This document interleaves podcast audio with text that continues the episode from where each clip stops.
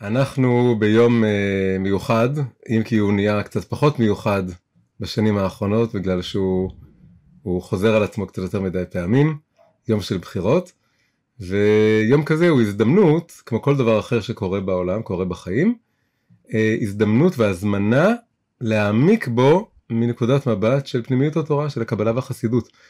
גם עניינים ארציים ופוליטיים, אנחנו רוצים שהאור של פנימיות התורה יחדור וייכנס לכל הפינות ולכל האזורים ולכל תחומי החיים.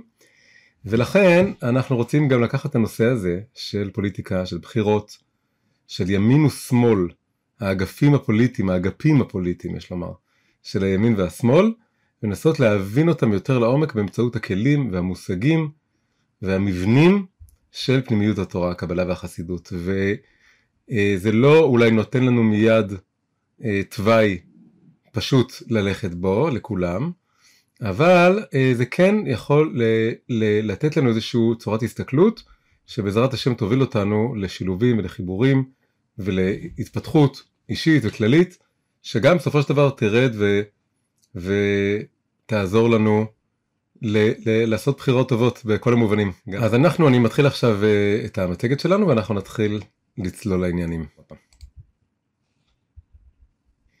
יש לנו כלל שאומר שאנחנו רוצים לחיות עם הזמן, לחיות עם הזמן זה אומר לחבר את מה שקורה בחיים שלנו, הציבוריים והפרטיים, עם הפרשת השבוע, וכשאנחנו מסתכלים על פרשת השבוע, ובפרט על הקטע שקשור ליום הזה, היום השלישי, החלק השלישי של פרשת לך לך, אנחנו רואים דבר שממש אה, נראה, מזמין אותנו ישר לחבר את הנושאים. אברהם ולוט, אברהם, כלומר אברהם, שעדיין נקרא אברהם, הם עד עכשיו הלכו ביחד, והגיע שלב שבו השטח המרעה, שטח המחיה כבר לא יכול להכיל אותם, הם כל אחד מהם גדל, זה תהליך טוב, חיובי, הם גדלים, והם צריכים בעצם להיפרד, הרועים שלהם מתחילים לריב, הם מתחילים להתקוטט, אז אברהם אומר, תשמע, הארץ גדולה, יש לכל אחד מקום, יש הרבה מרחב לנוע אליו, ואז הוא אומר לו, ויאמר אברהם אלות, אל נא תהי מריבה ביני וביניך, ובין רועי ובין רועיך, כי אנשים אחים אנחנו, זה ודאי אה, פסוק שטוב לזכור אותו, ביום כזה, הלא כל הארץ לפניך, היפרדנה מעליי, ואז אומר לו את המילים האלה, הוא אומר לו, אם השמאל ואימינה, ואם הימין ואשמאי לה. כלומר, הוא אומר לו, אתה תבחר, אני גמיש, אתה אולי יותר אה, קפדן ממני או יותר אה, חשוב לך בדיוק מה אתה בוחר, אז אני נותן לך את זכות הבחירה, תבחר אתה אם אתה רוצה ללכת שמאלה, זו האפשרות הראשונה שהוא מציע לו, ואז אין בעיה, אני פשוט אלך לצד השני, אני אלך, אני אלך ימינה. ולעומת זאת, אם אתה דווקא בוחר ללכת ימינה, גם כן אין בעיה, אני פשוט אלך שמאלה. יש פה איזה משהו ש, שהם צריכים להיפרד, הם צריכים, יש איזה נטייה או כוח במציאות שמושך אחד לכיוון שני, אז השני צריך לכיוון האחר. ואברהם ניכר כאן בתור הדמות הגמישה יותר, והדמות שאומרת ללוט ו, אה, שהוא צריך לבחור. בעצם אפשר להגיד שבאיזשהו מקום לוט הוא טיפוס קצת של או-או, אבל אברהם הוא טיפוס של גם וגם. כן? זה מה שקצת עולה מכאן. לא שהוא הולך באמת לשני המקומות, הוא הולך לאחד מהם. אבל הוא מסוגל ללכת לשניהם. ולוט אה, הולך לבחור רק אחד מהם. ואברהם פשוט לא יודע מה זה יהיה, אבל הוא אומר לו, אם תבחר, אני אלך לכיוון השני. יש משהו מעניין בדינמיקה הזאת, כן? וזה מעניין משני כיוונים. דבר אחד זה שאם לוקחים את השם לוט, אז קרה, קרה איתו דבר מעניין. השם לוט הפך להיות באנגלית מילה. והמילה הזאת יש לה כמה משמעויות, לוט זה גם הרבה, לוט, אבל לוט זה גם גורל ונחלה. כשמישהו אומר this is my lot, הוא מתכוון לומר זה הגורל, הנחלה שלי בחיים. זה מה שכידוע בתורה, וזה הכל עבר לכל העולם, הנושא הזה של הנחלה שלך בארץ, או בכלל, איפה שאתה מגיע בעולם, זה קשור במושג של גורל.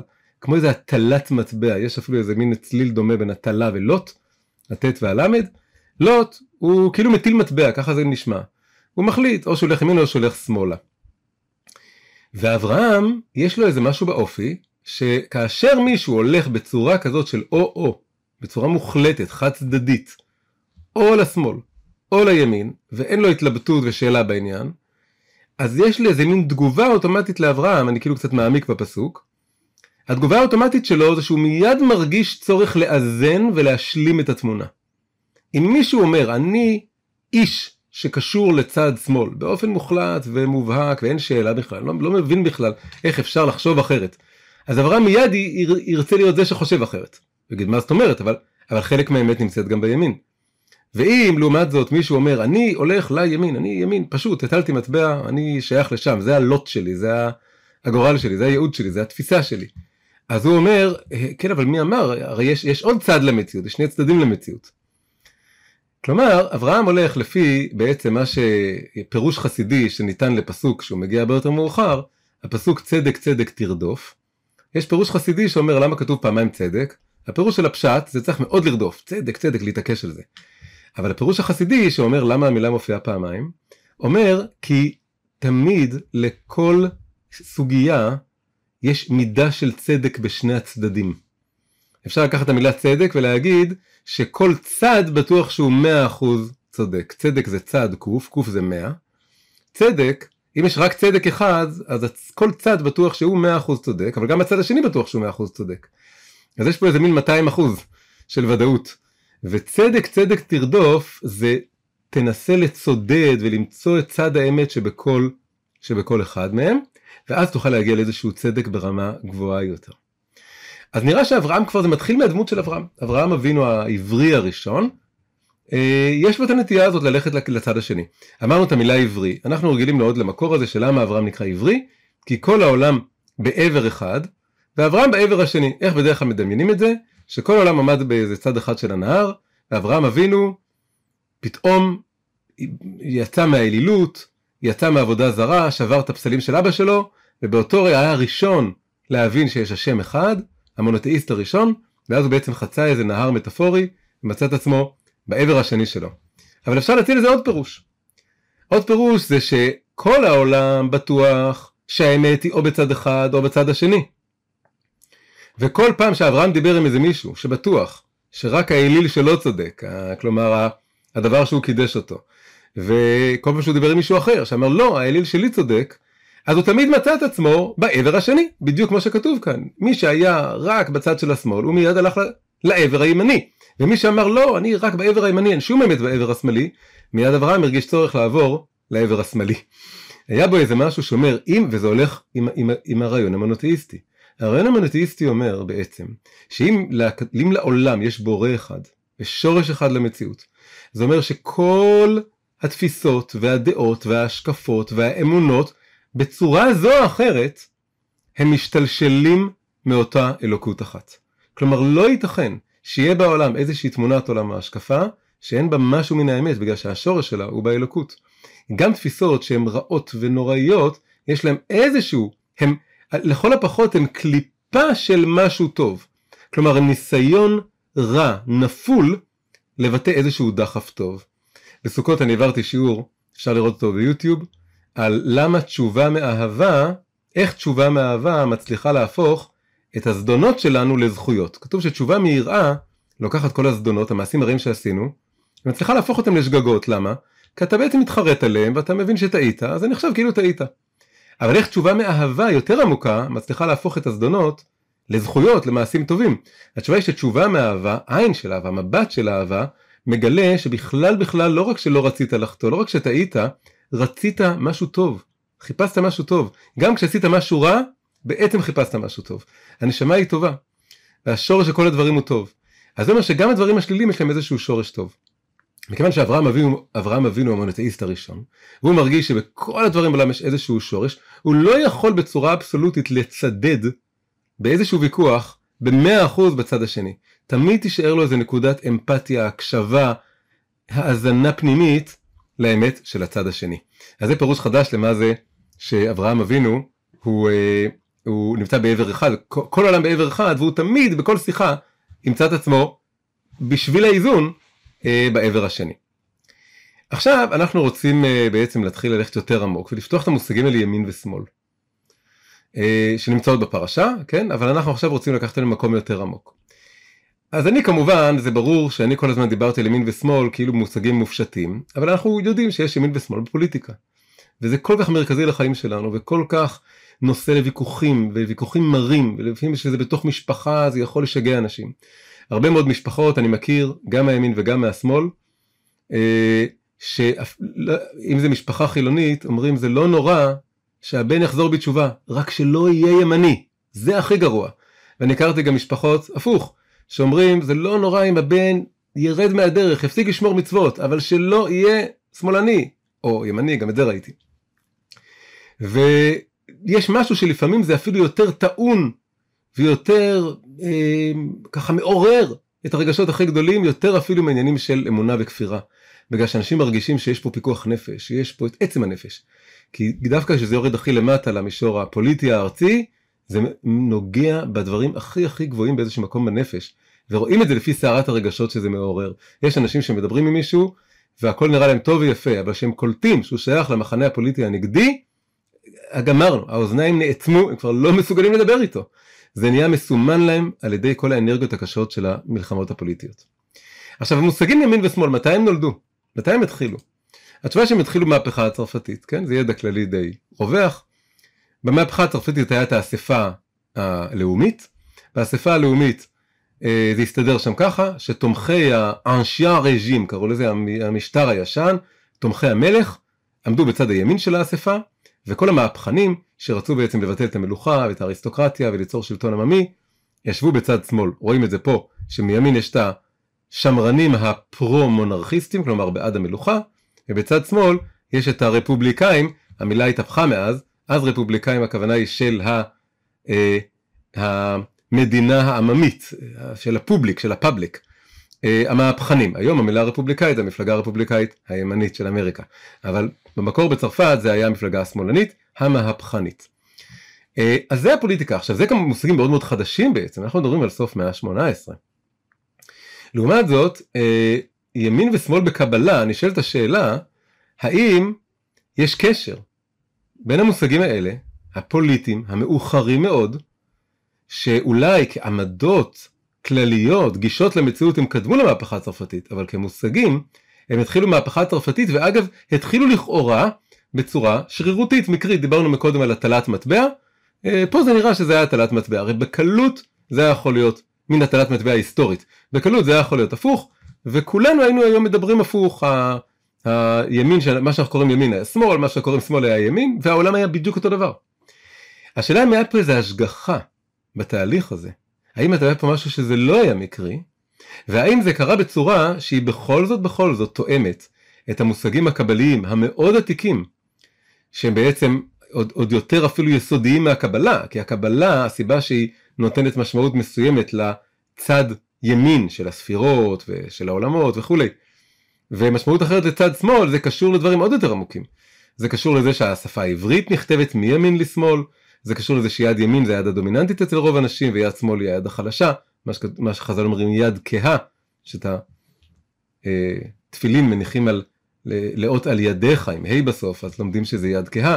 אז, אז זה מתחיל משהו ביולוגי ומשהו סוציולוגי מאוד עמוק, השפה העברית היותה מימין לשמאל, והקבלה צומחת או, או, או מסבירה לעומק את הדברים האלה. האם, האם זה קשור? האם זה מקביל? האם זה משהו שרירותי היסטורי, הסיפור שקרה מהפכה הצרפתית, או מכוון? מסתבר שזה מכוון, מאוד מכוון. כלומר, החלוקה שקרתה שם באספה הלאומית של המהפכה הצרפתית, כמו כל דבר בעולם הייתה מושגחת, שום דבר לא מקרי, ובאמת זה יצא ככה, שהימין והשמאל שלהם מקבילים בצורה מאוד מאוד חזקה לימין והשמאל של הקבלה. ועכשיו אנחנו נעשה אה, טעימה, טבילה קטנה למושגים קבליים. אז הנה כאן לפנינו הופיעו, הגיחו עשר הספירות הקבליות. מי שמכיר אותם אז כבר מחייך ויש לו הרגשה של חבר מוכר ואהוב. מי שפחות מכיר אותם אז אולי נרתע. אבל אנחנו פה רוצים לקחת נקודה מאוד מסוימת, אנחנו לא רוצים להכיר את כל המושגים, את כל הצינורות, ולשאול למה אומרים עשר ספירות ובעצם אנחנו רואים שיש פה 11 ועוד כל מיני דברים, אנחנו לא נכנסים לכל זה בכלל. אנחנו רוצים לעשות משהו הרבה הרבה יותר ממוקד מזה, אחרי זה מי שרוצה יש לי קורס מבוא לקבלה, ששם אני מסביר את הכל יותר לעומק. מה שאנחנו רוצים לעשות זה לבודד כאן, כמו שרואים, דבר אחד פשוט שכן אפשר לראות, זה שיש כאן שלושה קווים אנכיים. הקו הימני נקרא קו ימין, הקו השמאלי נקרא קו שמאל, והקו האמצעי נקרא קו אמצע, כן? כמה מפתיע. ואנחנו רוצים להתבונן רגע לבודד את קו ימין, הנה הוא כאן בוד, בודד, את שלוש הספירות האלה, זה שלוש, שלושה כוחות אלוקיים, שקוראים להם חוכמה, חסד ונצח.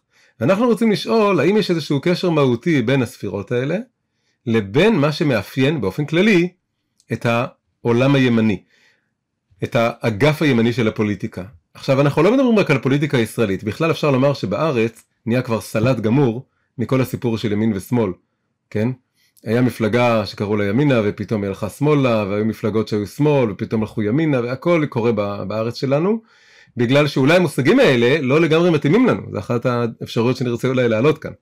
אבל באמריקה למשל שכולנו יודעים שזה הרבה יותר פשוט שיש שם רק שתי מפלגות זה מאוד מאוד ניכר ובעוד הרבה מדינות. אז אנחנו רוצים להסתכל על שלוש הספירות האלה ולראות מה הן מייצגות מאוד בקצרה והאם זה מסתדר או כבר אמרתי שזה מסתדר איך זה מסתדר עם אה, תפיסות יסודיות של הימין, תכף נעשה את זה גם לשמאל. אוקיי, אז אנחנו מתחילים מאפיון כללי. קו ימין, יש לו אפיון שהוא מתאר אור אלוקי, אנרגיה, אה, שפע, שהולך מלמעלה למטה. בקו שמאל זה הפוך, זה מלמטה למעלה, ובקו האמצעי זה משהו דו-סטרי. אז קו ימין באופן כללי מאפיין שפע שיורד מלמעלה למטה. גם החוכמה, גם החסד, גם הנצח, זה אור וכוח שהולך מהקדוש ברוך הוא למציאות, ובמידה שהכוחות האלה קיימים גם בנפש האדם, זה גם מפה של הנפש, לא רק מפה של העולמות, אה, זה מתאר כוחות שהולכים עבורנו מהפנים החוצה, זה כמו מלמעלה למטה. אני הלמעלה, המציאות היא למטה, ואני נע למציאות. הדבר הזה מאוד מאפיין את הימין. הימין אה, הוא יותר סמכותני, אה, לפחות באופן מסורתי, הוא יותר בעד מוסדות קלאסיים שהם שומרות על המציאות למעלה, והוא בדרך כלל, עוד מאז מהפכה הצרפתית, כמו שראינו, הוא תומך במשטר הסמכותני המלוכני שהיה, וגם אחרי שזה נפל בהרבה מדינות, אז בשאריות של אותם אה, מוסדות קלאסיים. זה משהו הרבה פעמים מלמעלה למטה, זה בעצם קו יותר גם זכרי. התנועה מלמעלה למטה היא נקראת תנועה זכרית, והימין הוא באמת בכמה וכמה מובנים יותר זכרי או גברי באופי שלו. אבל עכשיו נוריד את זה קצת לפרטים, הספירות, שלוש הספירות האלה. מה זה חוכמה? חוכמה מבטא התגלות בשכל שהיא מעל השכל. בינה זה תבונה הגיונית אנושית. אבל חוכמה זה כמו שהיה כתוב שהחוכמה מאין תימצא. החוכמה יוצאת מאיזה עין אלוקי. היא מתארת הברקה והשראה שאי אפשר להגיע אליה בדרך התבוננות רגילה. גם אם אני מאוד מתקרב אליה, בסופו של דבר הברקת החוכמה עצמה היא מגיעה אליי מלמעלה. מאיפה? מהכתר. הכתר זה הרובד שהוא באמת לגמרי מעל השכל, מעל הראש, כמו שכתר הוא מעל הראש.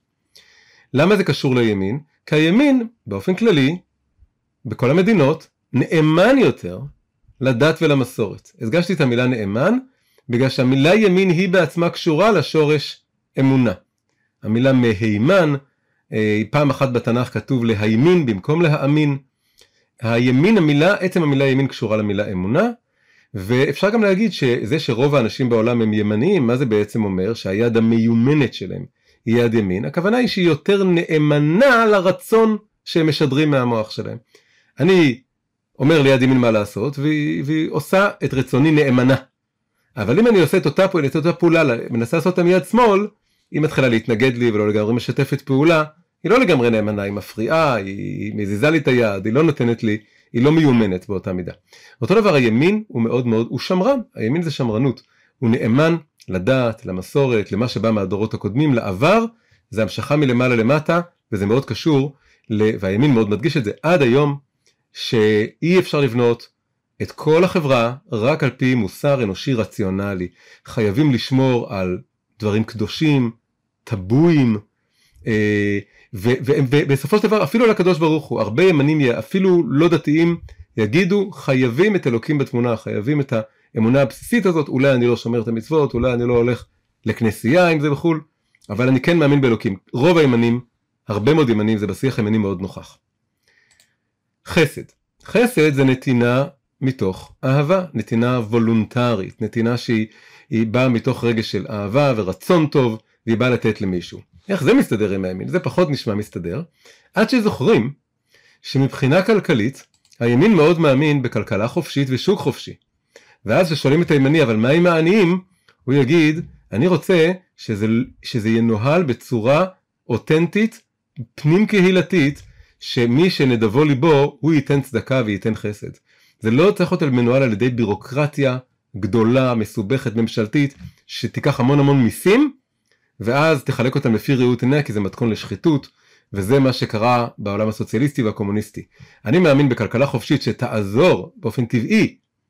יש דיבר, אה, הכלכלן הגדול של הימין, אדם סמית, דיבר על היד הנעלמה שמנהלת את המציאות, וזו הייתה יד של חסד.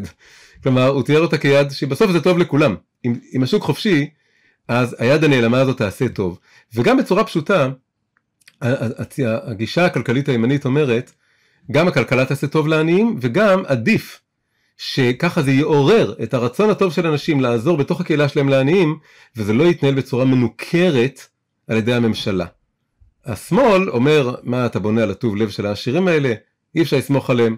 צריך שיבוא איזה רובין הוד ממשלתי, ייקח המון מיסים וייתן לעניים. זה המחלוקת.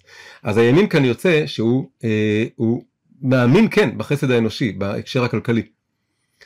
אה, נצח פה זה נהיה הכי מובהק, כי מה שאנחנו רגילים, בעיקר בארץ שהימין והשמאל בה הם מאוד מאוד ביטחוניים, אלה לזהות את הכוח הזה עם כוח של הימין.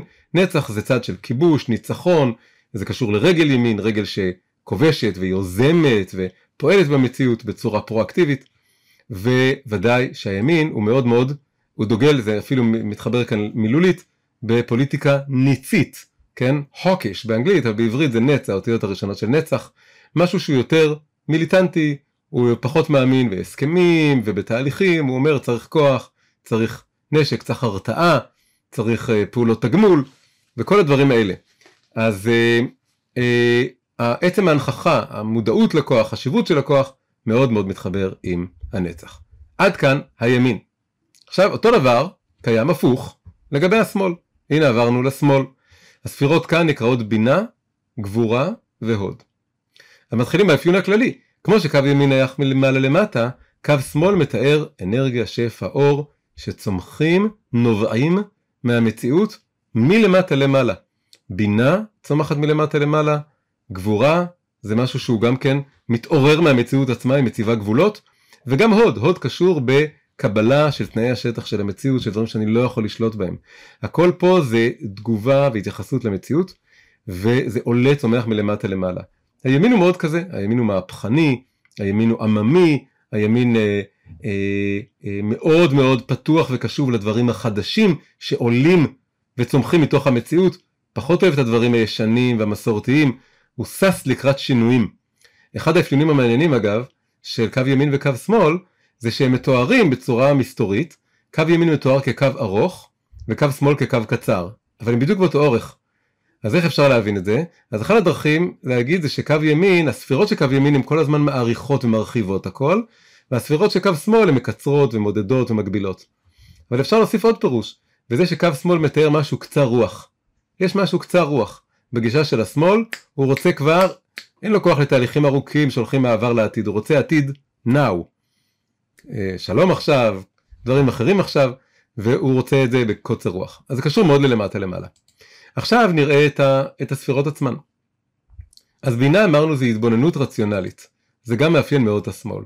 השמאל אומר אני לא מקבל סמכות דתית, אני לא מקבל סמכות של מוסדות שלדעתי אבד עליהם הקלח, זה שהם החזיקו אלפי שנים זה לא עושה עליי הרבה רושם. אני הרבה שנים אנשים טעו וסבלו, אני רוצה את ה... מה שאני, השכל שלי בפשטות, בצורה עירומה וגלויה, אומר לי שהוא נכון, והנה עכשיו אני רואה שזה נכון, אני לא צריך כל מיני אה, אם אני חושב שיש איזה ערך קדוש מהעבר, אבל אני רציונלית לא מוצא בו בעיה, אני מוכן לזרוק אותו, לא אכפת לי כמה אלפי שנים אחזו בו. והימין מפחד מזה, השמאל להפך מאוד אוהב את זה, וזה בא מתפיסה רזה של הרציונליות האנושית יכולה אה, מאפס לכונן את תמונת העולם שלה, היא לא צריכה אה, טקסטים קדומים או דברים כאלה. אה, גבורה זה גבול ומשטור, זה לכאורה פחות נשמע של השמאל, עד שאנחנו זוכרים, בדיוק כמו שדיברנו מקודם על הימין, שבמישור הכלכלי זה בדיוק ככה.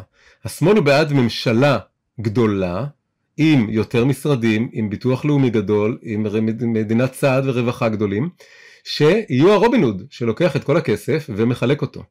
הגישה הזאת של ממשלה גדולה, בארץ פחות שומעים את הביטויים האלה, אבל זה גם קצת מופיע, באמריקה ודאי, אה, זה מאוד מאוד תפיסה של השמאל, ולכן בגרסה הכי קיצונית וקשה, הקומוניסטית, המדינה הייתה דבר מאוד מאוד קדוש, כן? הכל היה כפוף לזה שהמדינה, האחווה העממית הזאת הגדולה, היא תנהל את כל הדברים, והיא תיקח את הרכוש הפרטי של כולם, והיא uh, תחלק אותו. אבל גם בדרכות פחות, גם בעולם סוציאליסטי, זה נשאר מעין הדבר הזה, בתפיסת עולם סוציאליסטית, שהיא רוצה, uh, כמו שאמרנו, להיות מלמעלה זאת שתנהל את הדברים. Uh, בגרסאות יותר קיצוניות, כן, uh, פעם uh, מרב מיכאלי דיברה על זה שצריך רישיון להורות. Uh, הגישה שהמדינה צריכה להתערב בעוד ועוד דברים, שביטוח לאומי צריך להתערב בהמון נושאים שנויים במחלוקת מאוד, uh, אבל להכריע בהם, המדינה צריכה להכריע, uh, זה, זה מאוד uh, קשור לעולם של השמאל. ולגבי הוד, הוד כאן זה מול נצח, נצח היה קשור לתפיסה הפוליטית של החוץ, של המלחמות, הוד זה תפיסה של השלמה וקבלה של המציאות כמות שהיא, וזה משתקף בפוליטיקה יונית אה, ולא ניצית, כן? אנחנו נזכרים פה ביונה מהשיעור הקודם. אה, היונה יונת השלום, שהיא תמיד מעדיפה תהליכים ופשרות והסכמים, ולא חושבת ונותנת אמון, אמון בצד השני, אמון בבני אדם, שהוא לא, לא יפגע בי, לכן אני לא צריך אה, חומות בצורות, ואני לא צריך הגנות, אני לא צריך כלי נשק, אני יכול הרבה יותר לבנות על דיאלוג ושיחה והסכמים. זה גישה מאוד מאוד של הוד, כל צד מודה לצד השני, מהדהד את הצד השני, אה, זה הגישה של קו שמאל. אז אנחנו רואים פה ממש הקבלה מאוד מאוד מעניינת. אבל שימו לב, כל הדבר הזה כלול בעת הספירות. כלומר עת הספירות כולל בתוכו גם את קו ימין וגם את קו שמאל ועוד קו שלא דיברנו עליו שמחבר ומשלב את כל הדברים האלה. כלומר הגישה שמופיעה כאן בקבלה היא לגמרי לגמרי מכילה ומהדהדת את לפחות את הנקודות העומק של שני העולמות האלה, שני האגפים הפוליטיים האלה.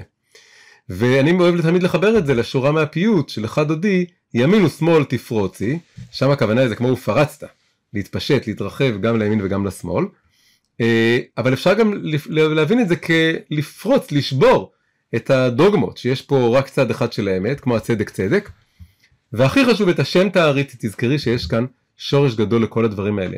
ועוד פסוק יפה שאני אוהב להביא בהקשר הזה, הוא הפסוק הזה. אף ידי יסדה ארץ, כשבתנ"ך כתוב יד סתם, הכוונה היא תמיד ליד שמאל. אף ידי יסדה ארץ, וימיני טיפחה שמיים. אמרנו שקו שמאל צומח מלמטה למעלה, הנה אה, רמז לכך מפסוק בנביא. הארץ, כשהייסוד של הארץ נעשה באמצעות יד שמאל של הקדוש ברוך הוא, מה שעומד כאן ברקע זה הביטוי מהמסד עד הטפחות. היסודות של הבית למטה והטפחות זה הגג שלו למעלה. אז יד שמאל של הקדוש ברוך הוא מייסדת את הארץ ומשם צומח קו שמאל מלמטה למעלה. ויד ימין של הקדוש ברוך הוא שמה כטפחות, כגג, את השמיים. ולכן משם משתלשלות האמיתות של הימין. קורא אני עליהם יעמדו יחדיו. אני רוצה שהם יעמדו יחדיו. אותו דבר אחרי זה השתקף מחלוקת הלל ושמאי, אה, שהלל טען שהארץ קדמה לשמיים בבריאת העולם, שמאי טען שהשמיים קדמו לארץ בבריאת העולם, זה עוד פעם אה, שמאל וימין יש לנו כאן, והחכמים אמרו לא, יעמדו יחדיו, השתמשו בדיוק בפסוק הזה, לבוא ולהגיד שהם נבראו ביחד. ובסופו של דבר אנחנו מאוד מאמינים באלו ואלו, ואלו אפשר להוסיף כאן דברי אלוקים חיים, כן? כלומר שיש יש דרך ב, ב, ב, בעליונים להכיל גם את הלל וגם את שמאי, גם את הימין וגם את השמאל, גם אם אחרי זה צריך קודם כל לפסוק כבית הלל, כך כתוב, אלו ואלו דברי אלוקים חיים, והלכה כבית הלל, אבל לעתיד לבוא מקובל מהארי, הפסיקה תתהפך ותהיה של שמאי. אז גם כן מאוד מעניין הדבר הזה, כן? איך זה, איך זה הולך ביחד.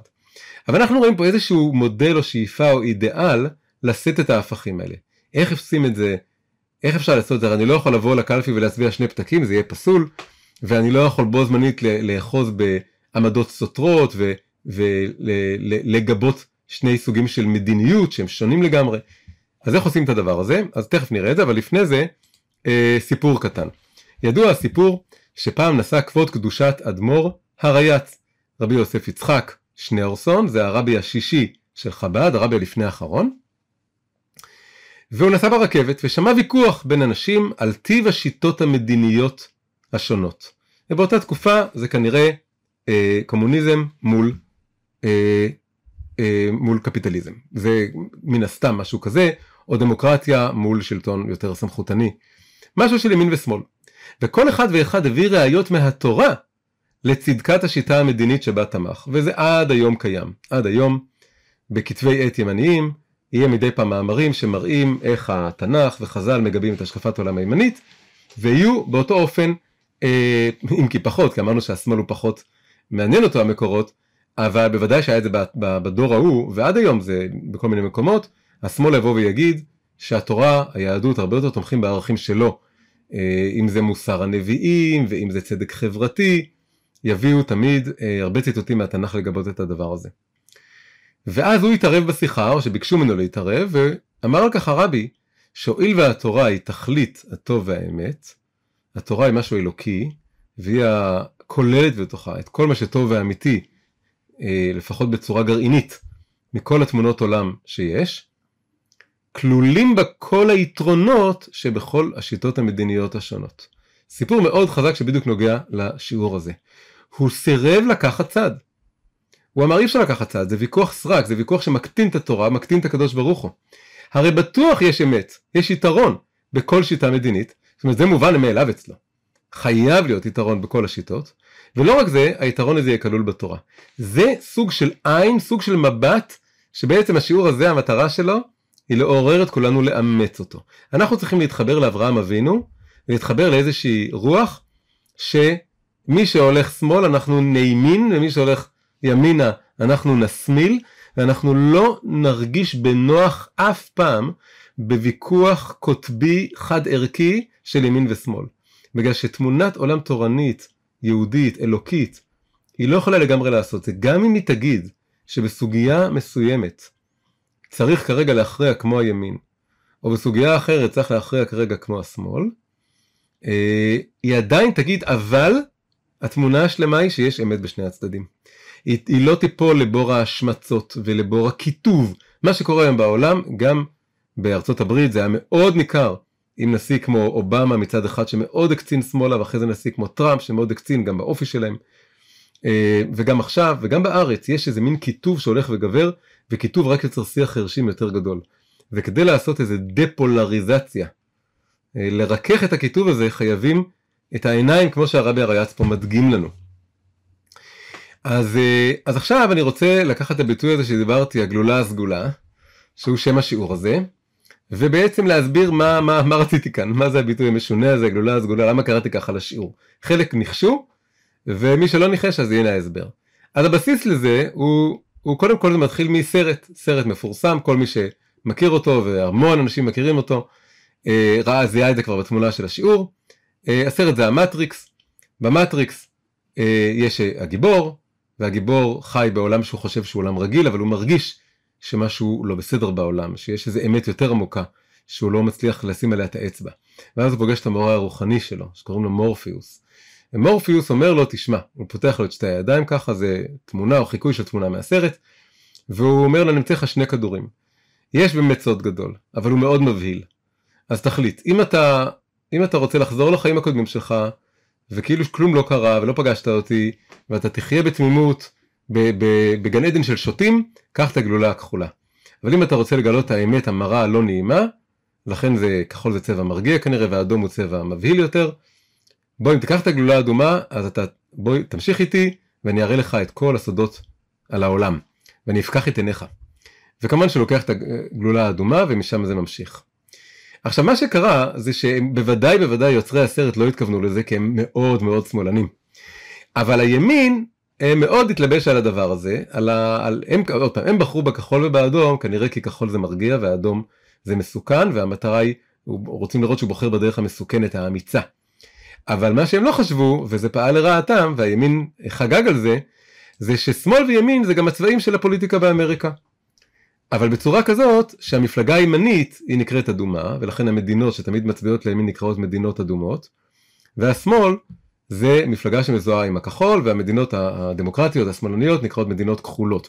משום מה לא חקרתי את זה אף פעם הסמל של הימין הוא פיל והסמל של השמאל הוא חמור אה, והם הולכים ראש בראש כמו, כמו תמיד בפוליטיקה עם כיתוב. אז אה, מה עשו הימנים? הימנים לקחו את הביטוי הזה לבלוע את הגלולה האדומה ואמרו זה מתאר את מתפכחי השמאל שעוברים ימינה. כלומר, כל מי שהיה שמאלני, ופתאום קרא איזה מאמר, ראה איזה סרטון, חשב יותר לעומק, ופתאום הגיע למסקנה שהוא עובר, עורק לצד הימני, אז זה נקרא שהוא בלע את הגלולה האדומה. והוא נהיה אדום, והוא התפכח והוא התעורר, כי הרי הסרט מאוד מאוד יורד על מי שלוקח את הגלולה הכחולה, ומאוד משבח את מי שלוקח את הגלולה האדומה. אז למרות שהסרט עשו את השמאלנים, הימנים קפצו על זה כמוצאי שלל רע, ואמרו, הגלולה האדומה זה הימנים, הם יצאו מהמטריקס, הם, הם הבינו את השקרים של השמאל, והשמאל חי באשליות. ויכול להיות שמן הסתם אני מניח שיש כמה שמאלנים שהשתמשו באותו ביטוי הפוך, שמי שעובר מהימין לשמאל אז הוא כאילו אולי בלע את הגלולה הכחולה. אבל כל זה עולם הכיתוב, העולם האו-או, העולם של לוט, העולם של, של החד ערכי, העולם שתופס צד ו, ובטוח שהעולם מתחלק באמת לשני איברים ולא יודע להיות בשני האיברים בו זמנית כמו אברהם אבינו. אז מול הגלולות האלה אני חולם על גלולה סגולה.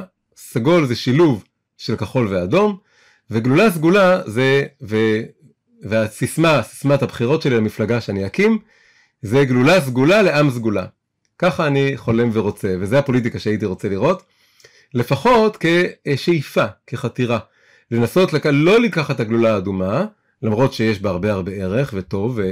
ואני אומר את זה בתור אדם שגדל בעולם של השמאל, ובהחלט עבר מין התפכחות כזאת וגילה הרבה הרבה אמת בימין, אבל יחד עם זאת, הלימוד העמוק של התורה הראה לי שיש גם הרבה מקום לאותם ערכים שעליהם גדלתי בשמאל, ולכן זה חייב להיות בסופו של דבר גלולה סגולה. יש גוונים של סגול, יש סגול שנוטה לכחול, סגול שנוטה לאדום, יש כל מיני דברים, אבל, וזה הולך כמובן יפה עם הביטוי עם סגולה.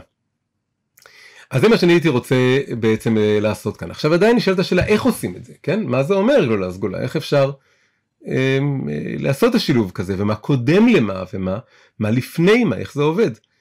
אז כאן אני רוצה אה, לתת לנו בעצם אה, אה, השראה מתוך משהו מפתיע.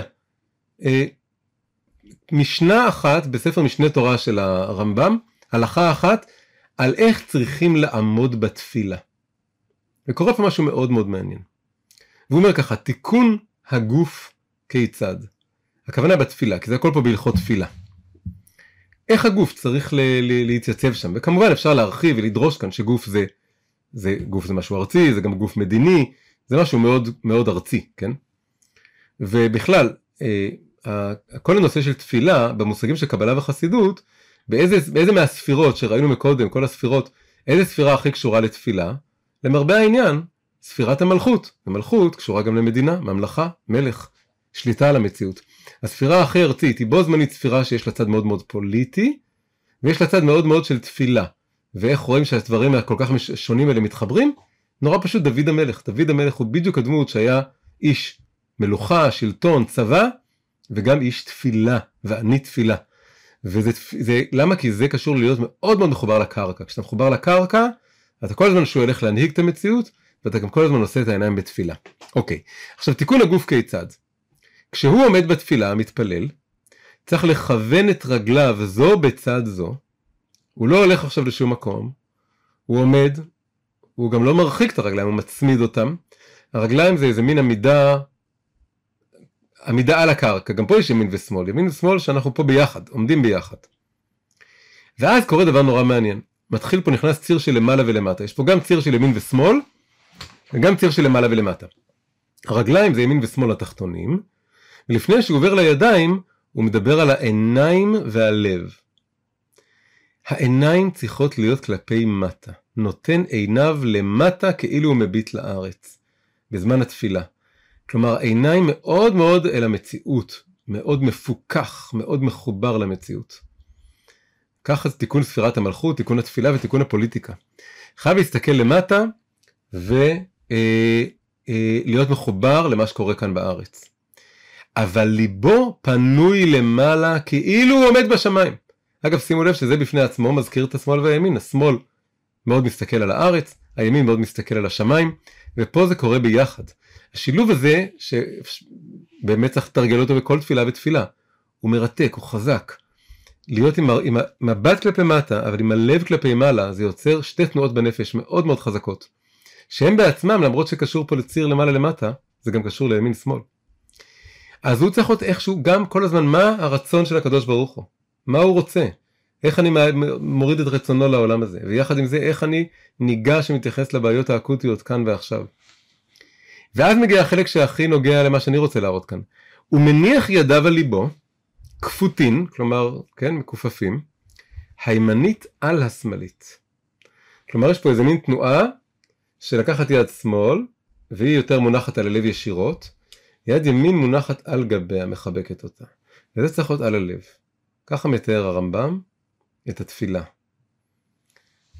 ועומד כעבד לפני רבו באימה ויראה ופחד כי פה זה באמת דיני נפשות והוא צריך מאוד מאוד להיות זהיר בכל פעולה שהוא עושה. עוד פעם, הכל פה זה על תפילה, אבל תפילה ופוליטיקה נקשרות באמצעות המושג הקבלי של ספירת המלכות, ויש פה משהו מאוד מעניין, שזה השמאל מונח בתוך הימין, הימין עוטף את השמאל.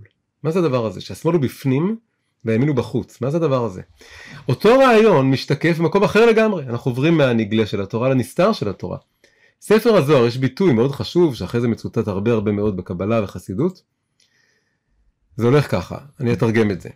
תא חזי, בוא תראה, בזוהר פונים אחד לשני באמירה תא חזי, בוא, בוא תראה איזה אמת רוחנית שאני רוצה להראות לך. כל אשר תמצא ידך לעשות, בכוחך עשה. תעשה כל מה שאתה יכול.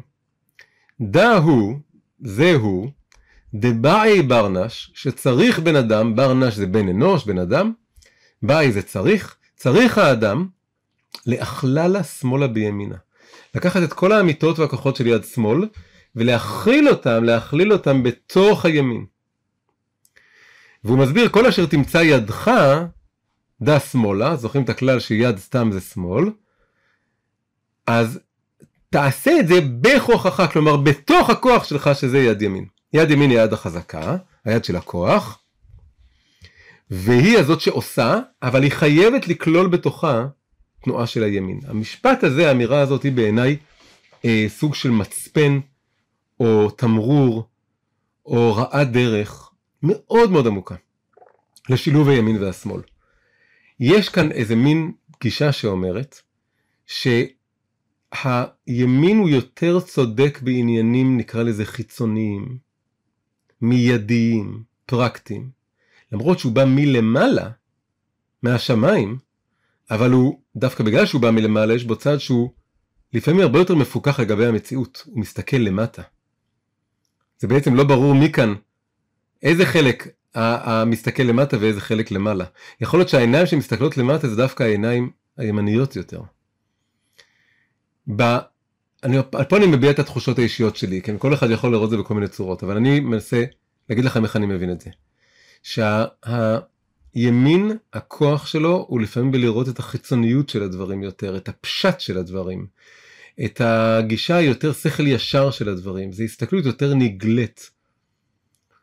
על, על, על, על, על איך הדברים באמת הם בפועל. למרות שהוא לא רק רציונלי, הוא מביא איתו הנחות יסוד ואמונות ותפיסות, אבל זה חלק מה שלפעמים פוקח את העיניים. אבל השמאל נוגע באמיתות פנימיות יותר.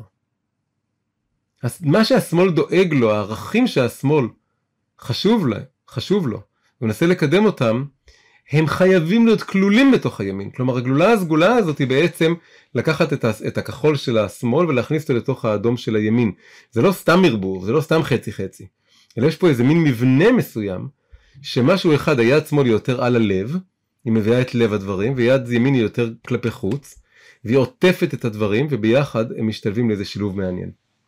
עכשיו כדי להראות את הדבר הזה, אנחנו מגיעים עכשיו בעצם לשקופית האחרונה, כדי להראות את הדבר הזה, אנחנו נעשה פה איזה מין אה, השוואה כזאת בין מה שקוראים בחסידות החסידים נגד המתנגדים או המסנגדים. התנועת החסידות הייתה תנועה שהתעוררה במאה ה-18 ובאה מאוד בשם הקבלה, פנימיות התורה, אבל הייתה תנועה שעוררה המון המון קושיות ושאלות. ממי היא עוררה קושיות ושאלות והתנגדות גדולה? מהזרם הליטאי. שני הזרמים הגדולים של אשכנז, של אירופה, זה החסידים והליטאים. הליטאים הם הם המתנגדים, כלומר ברגע שבאה החסידות הם נקראו המתנגדים מתנגדים לחסידות.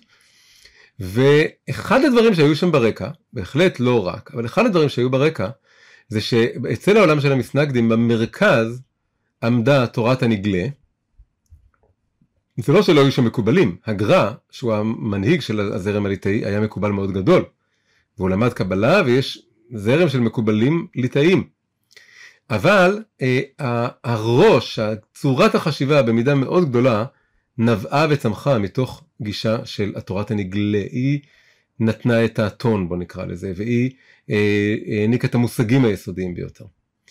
החסידים גם כן רצו לשמור על השולחן ערוך ולא לשבור אותו, זה היה מאוד חשוב להם. בהתחלה חשדו בהם שהם לא הולכים לשמור הלכות, שהם הולכים להיות כמו השבתאים, זה היה אחד הפחדים הכי גדולים.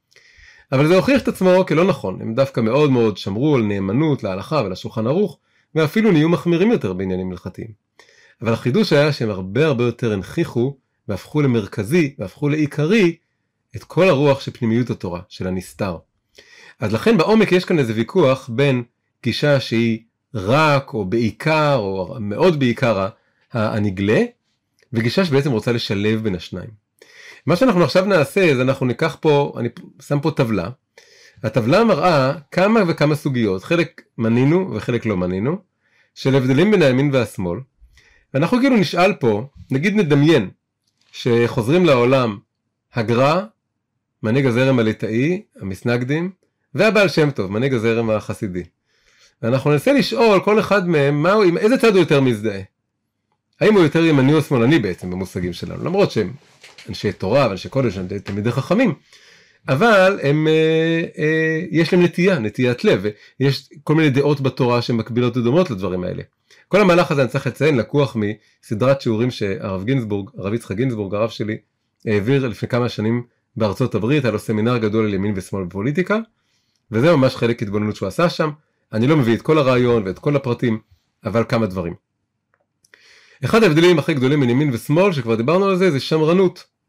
האם עיקר ההשראה ועיקר מה שמעסיק זה בא מהעבר, או הגישה של השמאל, משהו יותר מהפכני, אה, אה, חדשני, והוא מדגיש מאוד את העתיד, הוא רוצה עתיד אחר, שונה מהעבר, והוא נע, המרכז כובד אצלו נמצא בעתיד.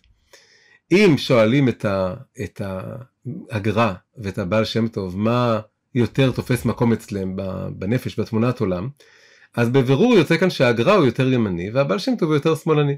בגלל שהגר"א והזרם הליטאי ואנשי התורת הנגלה, כל היהודים שחיים את תורת הנגלה, הם מאוד מאוד חיים את, ה, את הספרים והמסורת וה, והלימוד והצורת הלימוד שצומחת מהעבר, הם חיים בספרים שהם הם, הם, מדורי דורות עוברים ולא אמורים להשתנות, וזה הדגש, משהו מאוד מאוד שמרני. איפה יש אה, אה, מהפכנות ושינויים וחידושים בתורות, בפרשנות, בניגונים, זה בחסידות. החסידות היא כל כולה, היא בעצם תנועה מהפכנית מאוד. זה אחד הדברים שהעולם הליטאי כל כך נרתע ונבהל ממנו. עכשיו למעשה זה לא בדיוק מהפכנות, זה מהפכנות שמרנית, כי זה לא היה שבתאות. אם זה היה רק מהפכנות בלי שמרנות, זה כמו השבתאות או, או הפרנקיזם, תנועות שלקחו את הקבלה ועפו איתה, רצו איתה למקומות שכבר עזבו את ההלכה, ואפילו בכוונה, בכוונה תחילה, אה, עברו על איסורי ההלכה. אבל חסידות היא לא כזאת, היא מהפכנות שמרנית, היא בעצם עושה להכללה שמאלה בימינה. כלפי חוץ היא שומרת על כל המצוות וכל ההלכות, והיא היא, היא לא שוברת אותם, אבל כלפי פנים היא מהפכנית, היא בעצם רוצה פירושים חדשים שיביאו אותו את פנימיות התורה, וזה נהיה העיקר. ונשיאת ההפכים הזאת היא להכללה שמאלה בימינה, אבל עיקר החידוש כאן הוא בצד של השמאל. אז בעצם צריך להגיד שהחסידות היא גם שמאל וגם ימין, אבל הלב, העיקר, הפנים, הוא יותר שמאלני מימני, כי הוא יותר מהפכני משמרני. יש שיר מפורסם, שזה משפט של רבי נחמן, שאומר נכון אתם אנשים כשרים, כך הוא אמר לחסידים שלו.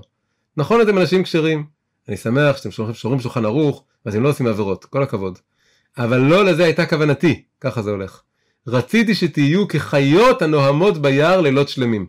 אני רוצה שתתחברו לטבע, לחומר, לרגש, למהות האמיתית שלכם, ותצעקו משם, תזעקו משם, זה משהו מהפכני, זה משהו ש, שמאוד מתעורר מלמטה. אז זה הבדל אחד. הבדל שני, הימין, זה לא דיברנו, אבל זה מאוד מאפיין את הימין והשמאל. אחת התפיסות של הימין, זה שהימין סובר, ומתייחס ככה למציאות, שהאדם הוא לא טוב מטבעו. הימין רואה בזה כגישה רומנטית, שמייפה את הדברים, שלא רואה את הדברים נכוחה. אפשר לשמוע כל הזמן ימנים מדברים על זה. שמרנים, כן, מי שמכיר את ה... בעולם בארצות הברית ואת השיחות שלהם, הימין מאוד מתעקש, אתה לא יכול לבטוח בבני אדם, יש כל סוגי הרוע בעולם, האדם הוא רע מטבעו, אתה לא יכול לבנות על טוב הלב האנושי, אתה חייב הרבה הרבה חוקים והרבה מסגרות והרבה זהירות, הרבה סייגים לתורה, אה, ולכן למשל בפוליטיקה של ביטחון, של אה, יחסים עם מדינות אויבות, היא הרבה יותר חשדנות מצד הימין. אבל השמאל הרבה יותר נוטה להאמין שהאדם הוא טוב מטבעו. בוודאי כל הערבים גם רוצים שלום, ובוודאי כל הרוסים רוצים שלום, זה היה בתקופת המלחמה הקרה, ו... ויש איזה משהו מאוד רומנטי שמאמין בטוב לב של האדם, להאמין באדם, להאמין שהאדם הוא טוב. אה, איפה יעמדו כאן הגר"א והבעל שם טוב? הגר"א והזרם הליטאי אה, מאוד, וזו גישה של מה שנקרא מוסר, היא מאוד אומרת שהאדם הוא, הוא יש לו יצרים מאוד רעים וגרועים ורעים, ולא טובים, ולכן צריך הרבה הרבה מסגרת מאוד קשוחה, עד היום זה בתלמודי תורה הליטאים זה מורגש. אה, אה, צריך לעשות מצלמות וצריך לבדוק את התיקים ו, ומה פתאום לתת אמון אם אתה תיתן אמון אז הילדים יעבדו עליך והילדים אה, ירמו אותך הילדים יעשו מה שבא להם רק תשאיר אותם לבד הם יעשו את הדברים הכי גרועים לכן צריך המון המון פיקוח והמון משטר ומשטור. אבל החסידות היא גם מכירה בכל הדברים האלה והיא גם מכירה בצורך בגבולות וכן הלאה.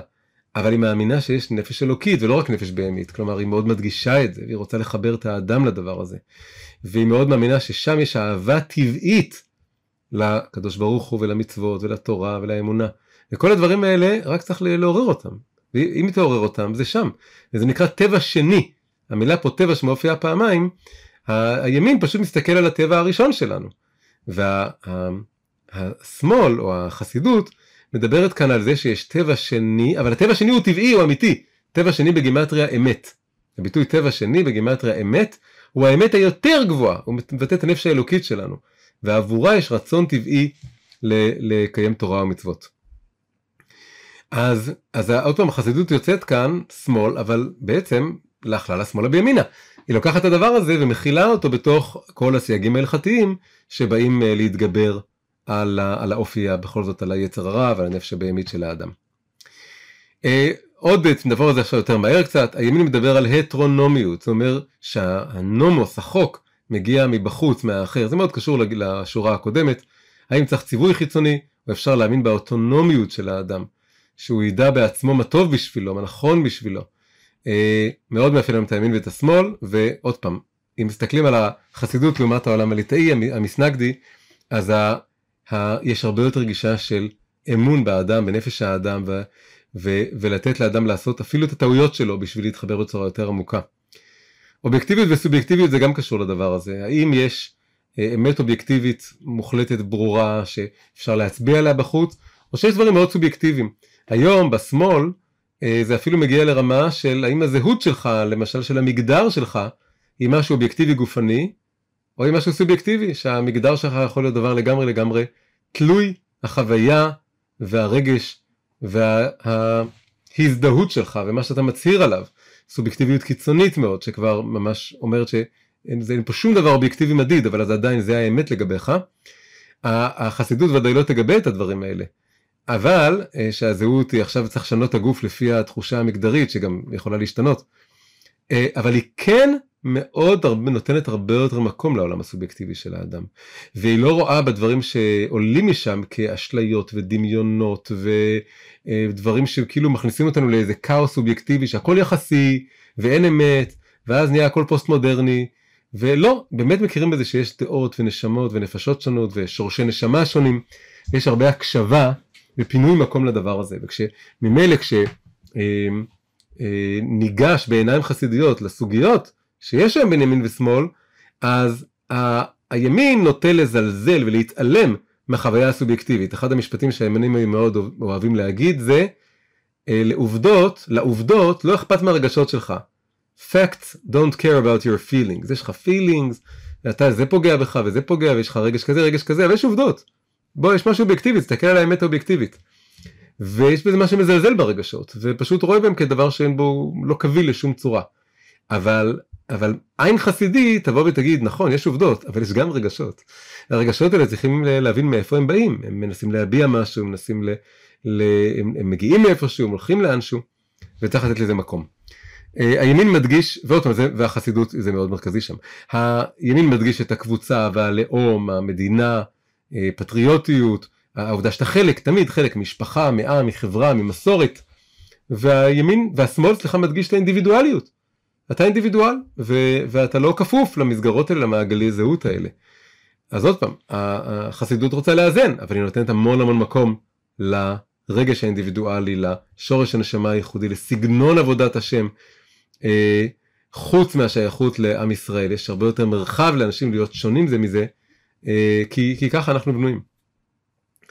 אה, ריאליזם לעומת אוטופיה, הימין רואה בעצמו כמשהו ריאליסטי ולעומת זאת השמאל שהוא אוטופיה, השמאל חולם על שלום ועל אה, מצב שכולם יסתדרו אחד עם השני ו, והמון מהפכנים בשמאל, אם זה מרקס ואם זה אה, אחרי זה תלמידים של פרויד שחשבו שאם רק יהיה מהפכה מינית אז יהיה אושר לכולם, ואם רק יהיה מהפכת מעמדות אז יהיה כבר רווחה ושגשוג לכולם.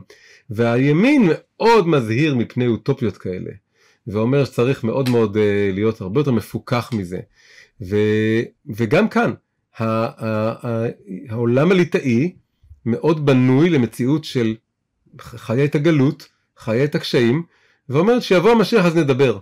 אבל אה, דיברנו מקודם על התביעה לשלום עכשיו, אז הנה אנחנו מכירים בעולם החסידי של הדור שלנו, שבאים חסידים ודורשים משיח עכשיו. יש משהו שבא ואומר שרוצים גאולה, ורוצים מצב שבו כולם מתחברים בצורה הכי מושלמת וגדולה לנשמה שלהם, לאור האלוקי, הוא מאיר בעולם, ובילה המוות לנצח, מדגישים את הנביאים, מדגישים את האפשריות של הגאולה, מעודדים אנשים ללמוד על הנושאים של הגאולה ומשיח, להפוך את זה למשהו שהוא באמת אה, אה, נרגיש שהוא אפשרי. האוטופיות הזאת, יחד עם מבט מפוכח. זה להכלל השמאלה בימינה שהחסידות מנסה לעשות לגבי הדבר הזה. והנקודה האחרונה היא שוויון הזדמנויות מול שוויון בפועל, זה נקרא באנגלית uh, um, equality of opportunity לעומת equality of outcome. equality of opportunity זה גישה יותר ימנית שאומרת, אוי אני קולט עכשיו שעשיתי את הצבעים לא נכון למעלה, הימין והשמאל, כן? שגיאה שצריך לתקן אותה. כמובן הימין צריך להיות באדום והשמאל בכחול, זה היה רגע שעצרתי בחיפזון.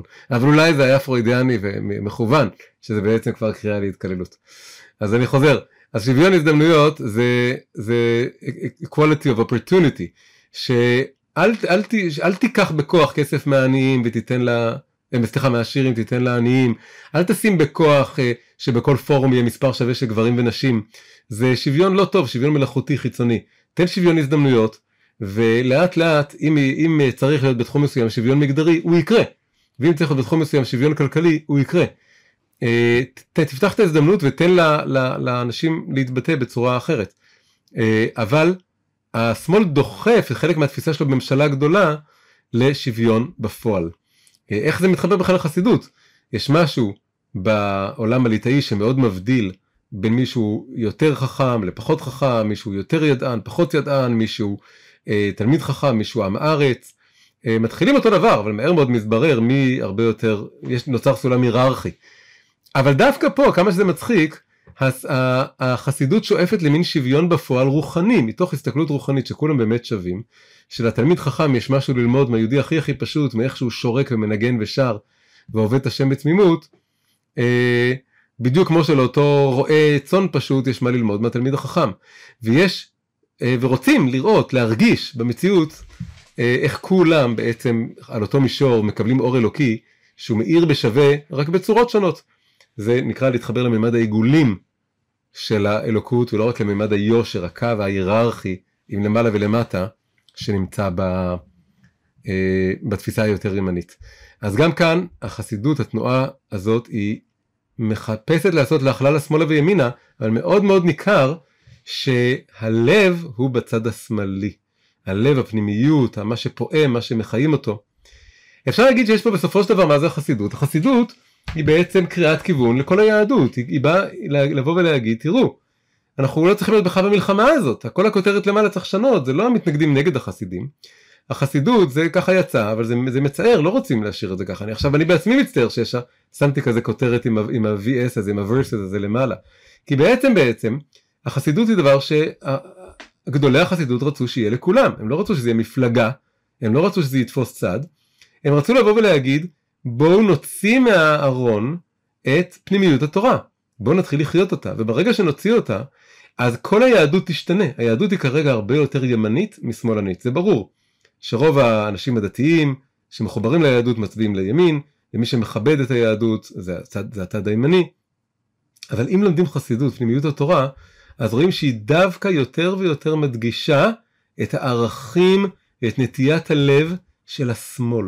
וכמה שהיהדות יותר הצד של פנימיות התורה יתבטא ויתגלה בה, אז יהיה יותר מציאות של ההכללה לשמאלה בימינה, כי כרגע זה המון המון ימינה ומעט מאוד שמאלה. כלומר המון המון צד ימין ומעט מאוד צד, צד שמאל.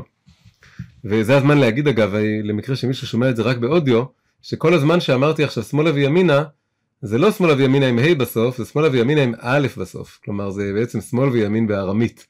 אז עכשיו אולי צריך לשמוע את כל השיעור מההתחלה. כל פעם שאמרתי שמאלה וימינה, הכוונה היא בעצם שמאל וימין עם א' בסוף, כי ככה זה הסיומת בארמית. בכל אופן, ביהדות הרגילה המוכרת, השמרנית, הקלאסית, שמבוססת בעיקר על ספרות הנגלה, היא נוטה להיות הרבה יותר ימנית באופי שלה, ולכן גם ללכת ימינה בפוליטיקה שלה. ו... אבל אם נצליח ליצור גלולה סגולה במתכון שתיארתי כאן, המתכון שלא סתם ערבוביה, אלא לוקחים את המסגרות, המבנים של הימין, ומכניסים בתוכם, מחדירים לתוכם את, ה, את, ה, את האמפתיה, את ההקשבה לערכים הפנימיים של השמאל, יכול להיווצר איזה מין שילוב מאוד מאוד מעניין, מאוד מיוחד, מאוד חזק, שזה בעצם השילוב החסידי.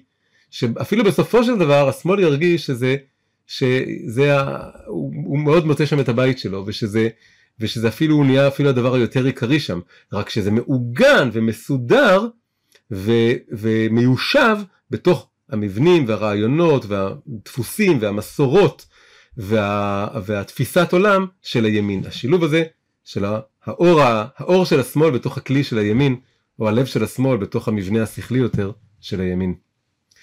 אז עד כאן השיעור הזה של ההתבוננות ומה זה הגלולה הסגולה ומה זה ימין ושמאל לפי הקבלה. אני מקווה שנהנתם ואני בכוונה עשיתי את זה אחרי הבחירות כדי שזה אה, לא יהיה מניסיון לשכנע אתכם לבחור באיזה מפלגה. אה, מה גם שממילא עוד רגע בטח יהיה עוד פעם בחירות אז זה לא כזה משנה אבל uh, uh, המטרה הייתה להסתכל לטווח רחוק יותר לא רק על היום ומחר השבוע שלפני או השבוע שאחרי להסתכל קדימה לאן אנחנו רוצים לקחת את החשיבה על הימין והשמאל ולאן רוצים לקחת את היהדות. האם רוצים להמשיך עם יהדות שהיא רק שמרנית ומסורתית ושבנויה על תורת הנגלה ולכן היא ממילא ימנית באופי או רוצים גם לתת מקום לכל הצד של פנימיות התורה שבעצם מעלה את כל הניצוצות מהשקפת העולם של השמאל. אז תודה רבה לכם ורגע לפני שאתם הולכים אני מאוד מאוד אה, אה, אודה לכם תישארו עוד כמה דקות ואני אספר לכם על אה, בעצם על מבטא שיש עכשיו אני חוץ מהשיעורים שאני מעלה ליוטיוב יש לי קורסים דיגיטליים ועכשיו בעצם כל הקורסים הדיגיטליים האלה הם עכשיו עומדים אה, למכירה. זה שלושה קורסים אז מאוד בקצרה אני אספר לכם רגע עליהם ואם זה מעניין אתכם אז אני אדביק פה מיד את, ה... את הקישור למבצע הזה אז הקורס הראשון שהכי נוגע לשיעור שעכשיו היה לנו זה הקורס שנקרא קבלה מבוא לחוכמת הקבלה לתורת הסוד היהודית זה 11 שיעורים מצולמים 22 שעות לימוד סך הכל מצגת בכל שיעור על כל המושגים הבסיסיים של, ה... של הקבלה והחסידות ספירות, עולמות, גלגולי נשמות, אה, בריאת העולם ועוד ועוד. אז זה קורס אחד. הקורס השני נקרא מי זאת עולה. מי זאת עולה זה קורס על הנשים של התורה. זה אה, עשרה שיעורים מצולמים, גם כן מצגות, מדבר על חווה ועל הדמות המסתורית של החווה הראשונה קראו לה, שאחרי זה קראו לה ל"י ל"י ת', ככה נוהגים חסידים להגיד. ועל האימהות ועל תמר ועל מרים ועל דינה ועל בנות צלופחד כל אחת יש לה פרק שלם זה הולך יחד עם, ה, עם הספר שאני, שאני כתבתי. בנושא הזה אפשר לקנות את זה גם עם הספר. אמ, זה קצת מראה לכם המלצות מאנשים שלמדו את הקורס הזה. אמ, ומאוד מאוד נהנו וזה בעצם מביא העשרה לספר. גם מי שלא קרא את הספר יכול ליהנות מהקורס וגם מי שלהפך קרא את הספר זה מוסיף יש דברים בקורס שלא מופיעים בספר. אז אני, אז זה הקורס השני בעצם שיש כאן, וכמו שאמרתי אפשר לקנות עם הספר למי שאין לו אותו, אז זה מצטרף. הקורס השלישי שהוא הכי, אה, אה, הכי ארוך, הכי גדול, ובעצם מתחיל עכשיו מחזור לימוד שכולל גם לייבים, אה, לא רק שיעורים מצולמים איתי ביחד, אה, זה בראשית מסע על סיפורי הראשית של התורה, וזה בעצם שיעור מאוד גדול, 27 שיעורים מצולמים, שלומד מאוד מאוד לרוחב ולעומק את השתי הפרשות הראשונות של התורה, בראשית ונוח.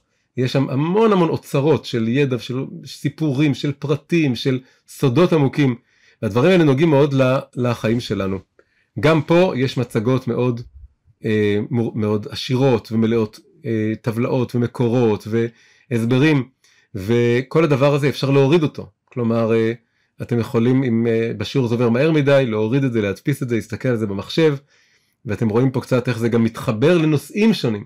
כלומר, להיסטוריה, פסיכולוגיה, אה, מדע, אומנות, מיתולוגיה. אה, אני מאוד אוהב לחבר את כל המושגים האלה, ובאמת מתחברים לסיפורים האלה כפי שלומדים אותם בעיניים של פנימיות התורה. אה, כן, הנה הנושאים, כמו שאמרתי מה, מהפרשות הראשונות, נושאים שונים.